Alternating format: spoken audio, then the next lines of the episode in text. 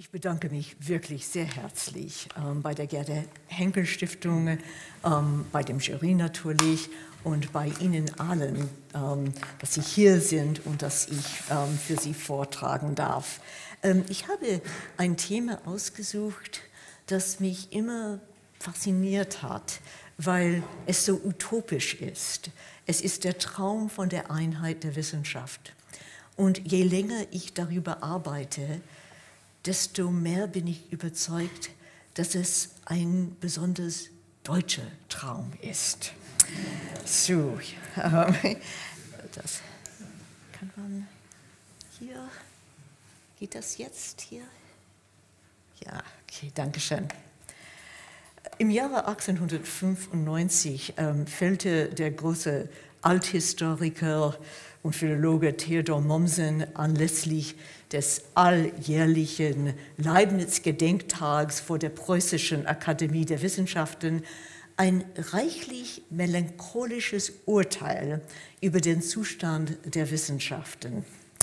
Obwohl die Wissenschaft, allen voran die deutsche Wissenschaft, enorme Fortschritte seit Leibniz ein Gründer der Akademie machte und florierte wie nie zuvor in ihrer Geschichte, war Mommsen der Meinung, dass in den dazwischenliegenden 200 Jahren etwas Wesentliches verloren gegangen sei. Wenn Leibnizens Akademie als Fortführerin seiner Arbeiten betrachtet werden darf und wenn sie darin ihre rechte Legitimation hat, so können wir uns doch nicht verbergen, und müssen uns damit abfinden, dass diese Fortführung in ihrer Zersplitterung auf mehrere Klassen und innerhalb dieser Klassen auf zahlreiche engere Kreise ein Surrogat ist, unentbehrlich, wirksam, aber nicht unbedingt gesund. Unser Werk lobt keinen Meister und wir sind alle Gesellen.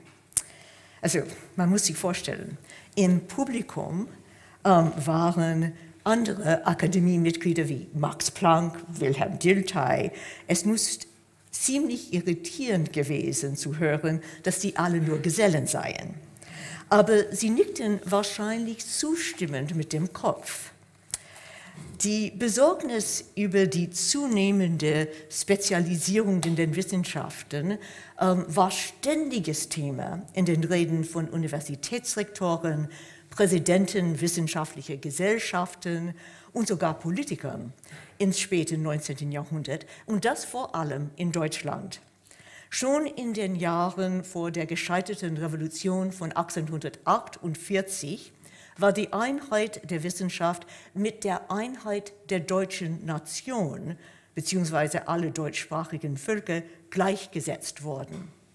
Und auch nach der ersten Einigung im 1871 schwang der Traum von der Einheit der Wissenschaft lautstark bei anderen Einheitsträumen mit.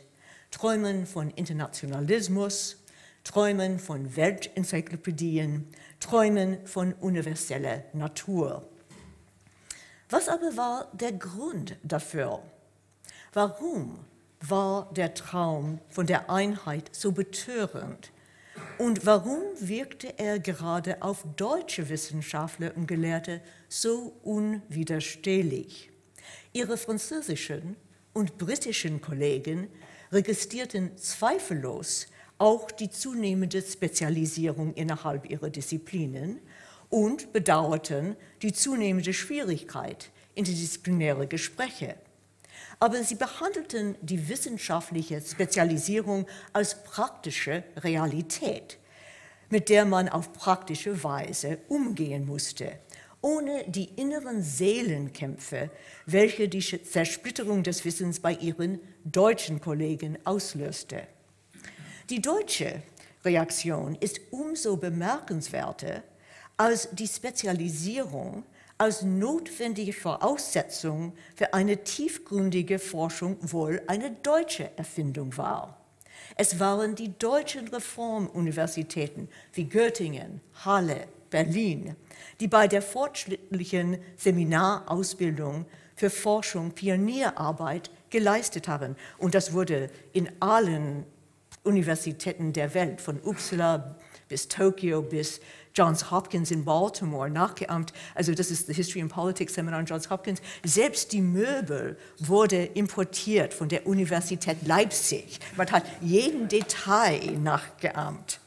Ähm, das war, alle waren davon überzeugt und nicht ohne Grund, Schlüssel des wissenschaftlichen Fortschritts. Niemand schlug ernsthaft vor, dieses überaus erfolgreiche Modell der Spezialisierung in Lehre und Forschung aufzugeben, am allerwenigsten die Deutschen selbst.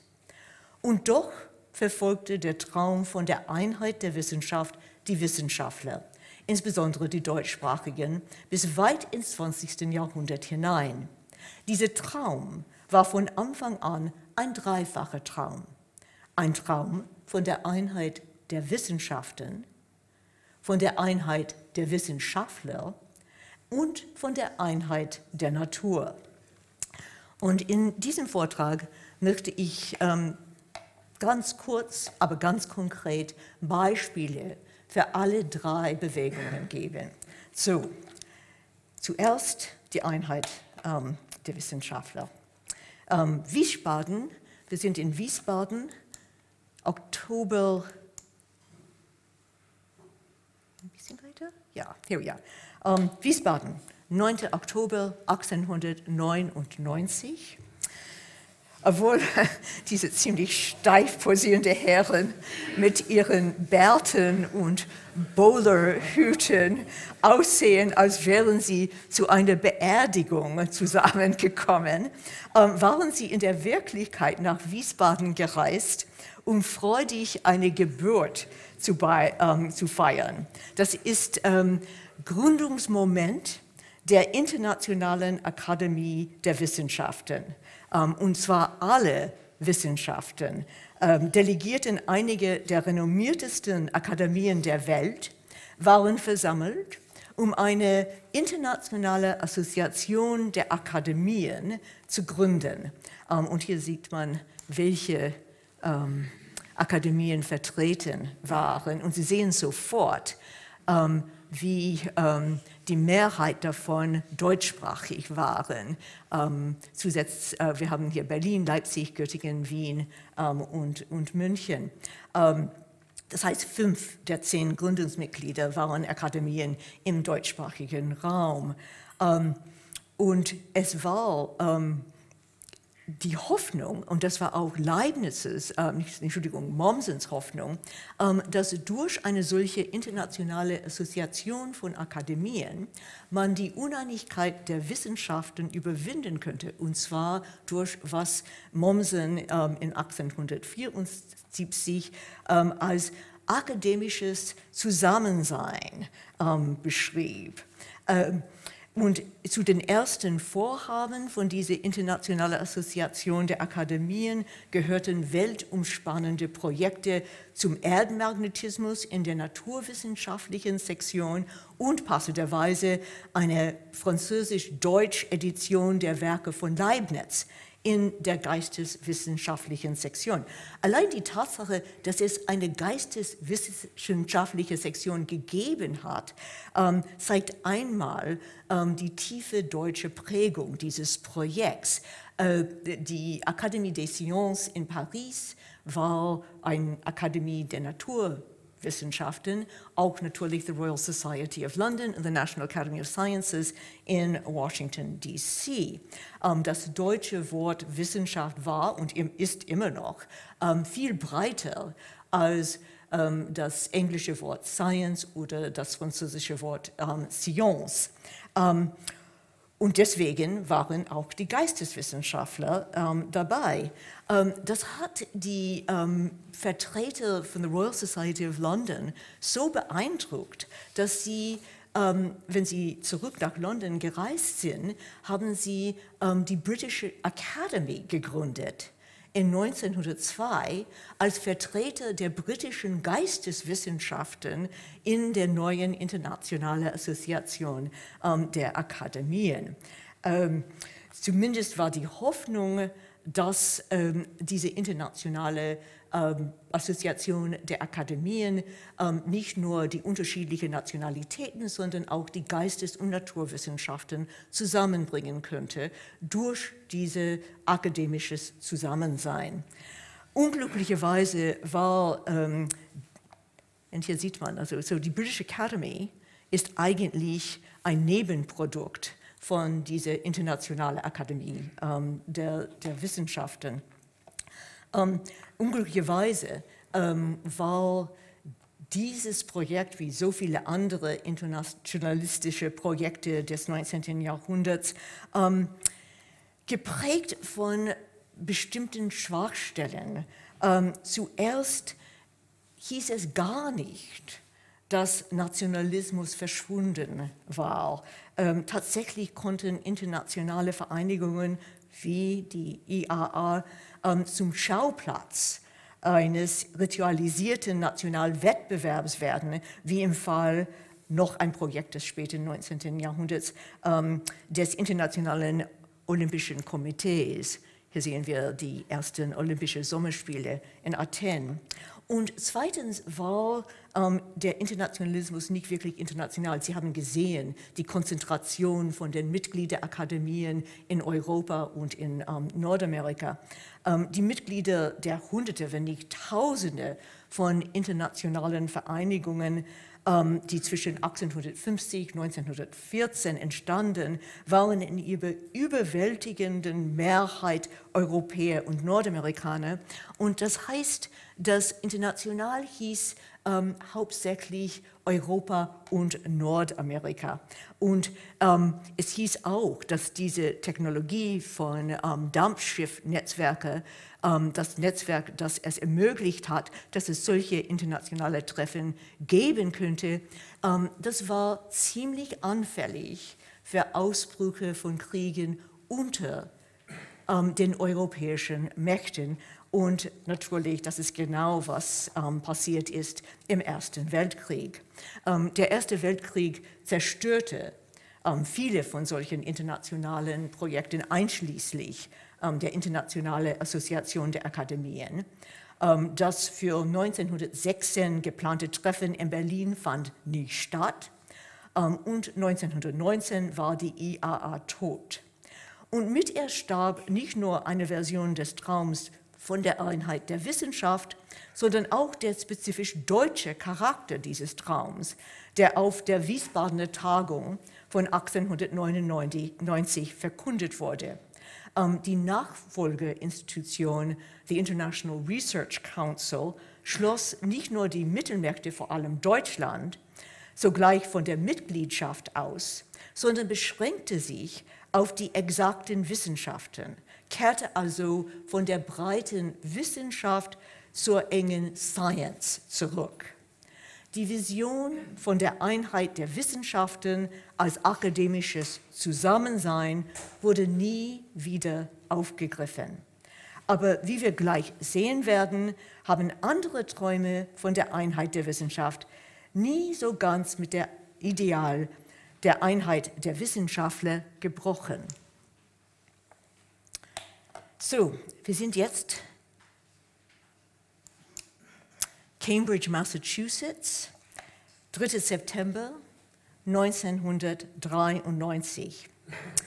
Am selben Tag, an dem Frankreich und Großbritannien Nazi-Deutschland den Krieg erklärten, nachdem Hitlers Truppen in Polen einmarschiert waren, fand an der Harvard University der fünfte internationale Kongress für Einheit der Wissenschaft statt. Und hier sieht man ähm, das Programm. Obwohl fast alle Mitglieder des Organisationskomitees der Bewegung für die Einheit der Wissenschaft Europäer waren, ähm, darunter ähm, die Philosophin Rudolf Carnap, ähm, Hans Reichenbach aus Berlin, der Physiker Philipp Frank ähm, aus Prag, waren sie 1993 fast alle in die Vereinigten Staaten übergesiedelt, als politische Exilanten vertrieben von NS-Regime. Aber alle bis auf einen. Den energischen, lebensfrohen, unermüdlich erfinderischen und unendlich hoffnungsvollen Otto Neurath, der sich 1939 noch an seine Stelle am Mundaneum-Institut in Den Haag klammerte.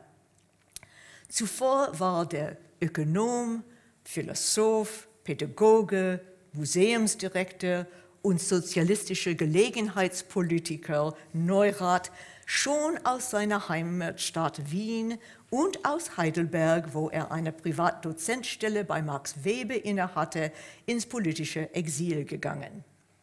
Er war in vielerlei Hinsicht die Seele der Bewegung für die Einheitswissenschaft, die 1929 vom Wiener Kreis ins Leben gerufen worden war. Für Neurath jedenfalls sollte das Herz oder vielleicht das Gehirn der Einheitswissenschaft eine Enzyklopädie sein. 1937 unterzeichneten Neurath, Carnap und der Chicago-Philosoph Charles Morris einen Vertrag mit der University of Chicago Press über zwei Einführungsbände der International Encyclopedia of Unified Science, die den Grundlagen der einzelnen Wissenschaften gewidmet sein sollten. Aber schon ein Jahr später fantasierte Neurath über sechs weitere Bände, über Methodenprobleme der Wissenschaft und dann acht weitere Bände über logische Grundlagen der Wissenschaft und dann zehn weitere Bände, die ähm, mit ähm, sein, seine Bildsprache, der sogenannte Isotyp, ähm, illustriert werden sollten. Ähm, dieses Projekt nahm ähm, kein, kein Ende. Ähm, wie genau ähm, wollte die Enzyklopädie der Wissenschaften ähm, vereinen, das war nie wirklich klar. Und Neuraths Antwort darauf war eher eine Antwort ähm, von Stimmung. Er meinte, was alle diese Wissenschaften die Psychologie, die Physik, die Astronomie, die Ethnologie, die Soziologie, was sie alle vereinen sollte, war, was er die wissenschaftliche Auffassung nannte. Das heißt antimetaphysisch, empirisch, undogmatisch. Ähm, und letztlich meinte er, dass ähm, ein solches Projekt zur Bekämpfung der Zerstückelung und Zersplitterung der modernen Fachwissenschaften nur gelingen könnte, wenn, so Neurath, die Vertreter dieser Einzelwissenschaften gemeinsam an einer solchen Synthese arbeiten. Er war nicht der Einzige, der ein solches Projekt ähm, vorgestellt hat in den 30er Jahren.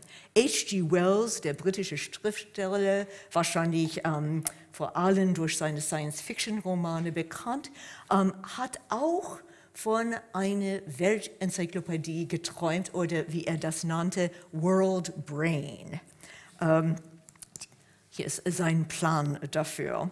Ähm, diese Weltenzyklopädie ähm, sollte von den führenden Geistern in den unterschiedlichen Wissenschaften geschrieben werden und immer wieder aktualisiert und für alle Bürgerinnen und Bürger der Welt zugänglich gemacht, in der Hoffnung, dass es letztendlich zu einer Weltkultur führen würde und dann danach zu einer Weltregierung. So, das war ein Plan nicht nur für die, die Einheit der Wissenschaften, sondern die Einheit der Menschheit. Ähm, äh, Wells war zuversichtlich, wahrscheinlich zu zuversichtlich, dass es überhaupt kein Problem wäre, dieses zu finanzieren. Er meinte, das Problem wäre, ähm, wie er schrieb, ähm, viel beschäftigte, ungeduldige und individualistische Wissenschaftler zur Mitarbeit zu bewegen. Und damit kommen wir zurück zum fünften internationalen Kongress um, for the Unity of Science in Cambridge, Massachusetts in September 1939. Ähm, wie man sieht, ähm, das Programm glänzte mit intellektuellen Stars, auch wenn Carnap es nicht geschafft hat, Albert Einstein zur Teilnahme zu überreden.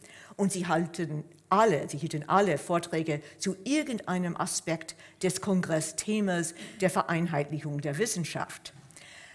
Wie aus der Korrespondenz der Herausgeber der International Encyclopedia of Unified Science hervorgeht, erwies es sich jedoch als ausgesprochen schwierig, die Herausgeber unter Ihnen werden nicht überrascht sein, die Vortragenden als Autoren zu gewinnen, genau wie Wells es vorausgesehen hat. Ähm, so die ersten beiden Bände sollten schon im 1944 erscheinen. Tatsächlich würden sie erst ähm, im 1960 publiziert und die erschöpften überlebenden Herausgeber Carnap und Morris, Neurath war 1945 gestorben, hatten nicht die Absicht, Neuraths gigantisches Projekt fortzusetzen. Wie die Internationale Assoziation der Akademien scheiterte auch die International Encyclopedia of Unified Science zum Teil an ihren eigenen groß angelegten Ambitionen, aber zum Teil wurde sie von der Ereignisse überrollt. Der Erste Weltkrieg sprengte die Internationale Assoziation der Akademien und der Zweite Weltkrieg verlagerte die Prioritäten von der Enzyklopädie auf das nackte Überleben der Enzyklopädisten, darunter auch Neurath selbst. Und es gibt eine ganze Briefwechsel zwischen Carnap und Neurath, wo, worin ähm, Carnap versucht, Neurath zu überreden, dass wenn er im September 39 nach Cambridge kommt, soll er einfach in den Vereinigten Staaten bleiben, ähm, was leider ähm, Neurath ähm, nicht tat. Ähm, sehr zum Verdruss von Carnap. Die Enzyklopädie sollte ein Symbol der Einheit der Wissenschaften und der Brüderlichkeit zwischen den neuen Enzyklopädisten, so Neurath, sein. Letztendlich aber war Neurath und seinen Mitherausgebern die Brüderlichkeit der Wissenschaftler wichtiger als die Einheit der Wissenschaft. So, ich komme jetzt zum dritten und letzten Beispiel.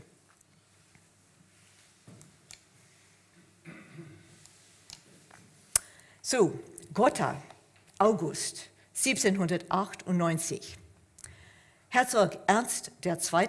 und seine Mutter heißen die Gäste des ersten internationalen Astronomenkongresses willkommen.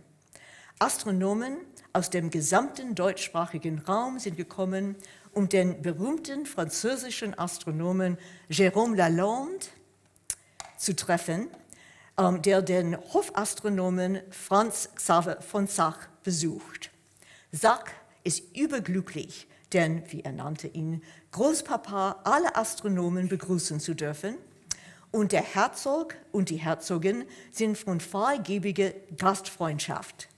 Die Kanonen des Schlosses werden abgefeuert, wobei drei Fenster zu Bruch gehen. Champagner fließt in Strömen und die Astronomen tanzen die ganze Nacht hindurch. Doch das Treffen war ein Flop.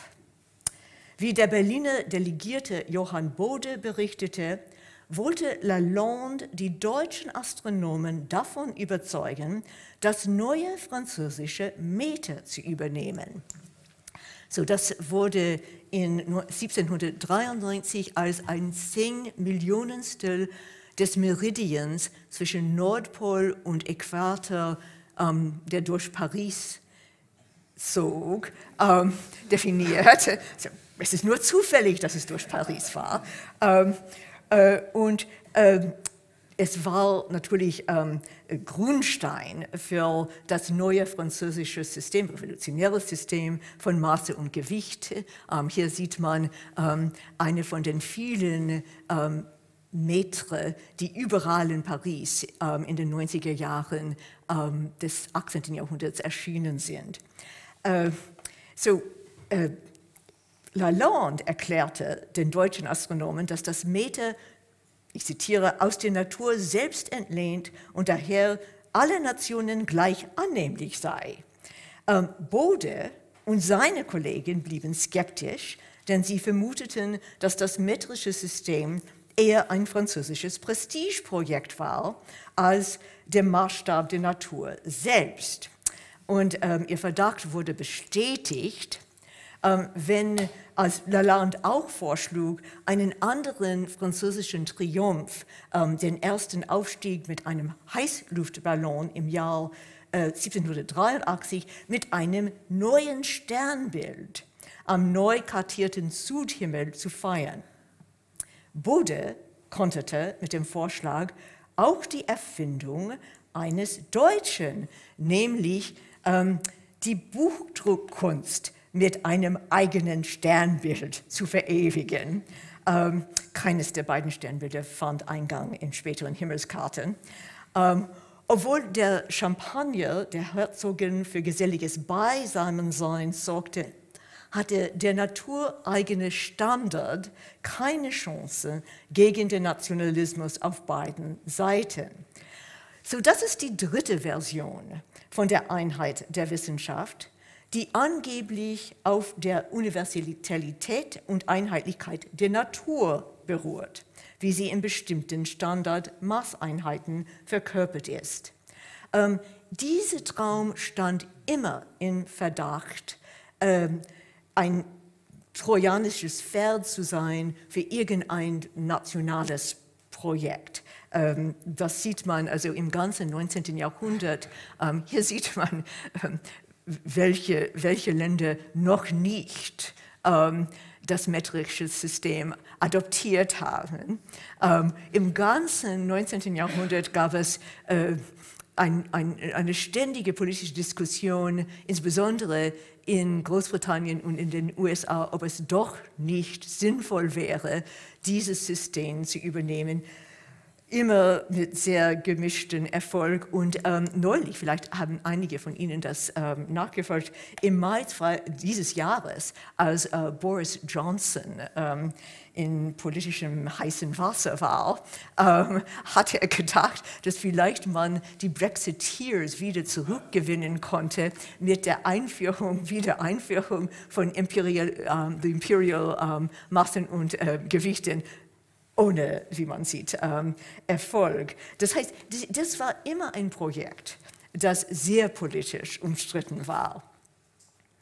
Ähm, äh, man, kann, man kann fragen, also warum braucht man Standards, die von der Natur entliehen sind? Also wäre es nicht genauso gut, ähm, einfach ähm, präzise, stabile Standards irgendeiner Art zu haben, solange dass die überall akzeptiert wurden. Und das war ähm, die Strategie von dem Bureau des Poids Mesures, ähm, gegründet in, 1875. Ähm, ähm, es würden enorme Anstrengungen ähm, übernommen, um die Stabilität der Standards von einem neuen Meter und Kilogramm, hier sieht man die Meta-Prototyp von dem Bureau International. Ähm, die Anstrengung, die Idee war, dass die waren absolut standardisiert. Ähm, die werden, ähm, insbesondere diese Kilogramm, ähm, wurde ähm, begraben, als ob es ein, ein, französischer König war in einer unterirdischen Gruft. Ähm, äh, und es war nicht mehr die Rede von Massen von der Natur. Dennoch haben die Wissenschaftler nie davon abgelassen, ihre Messstandards dadurch zu vereinheitlichen, dass sie sie in der Natur verankern. Und jahrzehntelang haben sie versucht, die Grundeinheiten des metrischen Systems durch Naturkonstanten neu zu definieren. So zum Beispiel, das Meter wird jetzt ähm, über die Wellenlänge des Lichts und die Sekunde über die Frequenz eines Cesium-133 Atoms definiert. Und der letzte Schritt von diesem Prozess fand im November 2018 in Versailles statt mit der Tagung der Internationalen Kommission für Maß und Gewicht, ähm, wo man ähm, endlich ähm, das Kilogramm ersetzt hat durch ähm, ein neues Standard ähm, mit, äh, definiert durch die ähm, Planck-Konstant. Ähm, das ist ein grundlegender Wert der Quantenmechanik. Und die Versammlung von 54 Nationen, von Südafrika bis Uruguay, stimmte einstimmig und unter großem Jubel für die Annahme der neuen sieben voneinander abhängigen Grundeinheiten des internationalen Systems, das heißt dieses SI-System ähm, alle durch fundamentalen Naturkonstanten definiert. Ähm, die sind ich glaube, im Mai 2019 in Kraft getreten. So, man hat ähm, dieses ähm, Kilogramm-Prototyp, man sieht, wie es geschützt wurde in diese unterirdischen Gewölbe ähm, in Sèvres, ähm, äh, ein bisschen von weiter aus Paris entfernt. Ähm, das wurde ersetzt durch ähm, die neuen Standards. Das ist die symbolische Darstellung ähm, von diesen neuen Standards. Ähm, man muss sagen, die Atmosphäre in Versailles war elektrisierend. Um, man könnte sagen sogar euphorisch. So I think uh, the vote was unanimous. Yes. Such votes will also be possible for many other issues for the world. So thank you so much.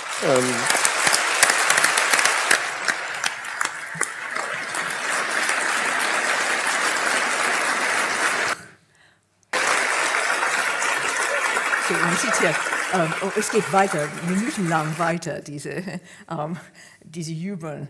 Ähm, das Motto der Versammlung war dasselbe ähm, wie das der Medaille, die im Dezember 1799 zu Ehren des neuen metrischen Systems geprägt wurde. À tous les temps, à tous les peuples.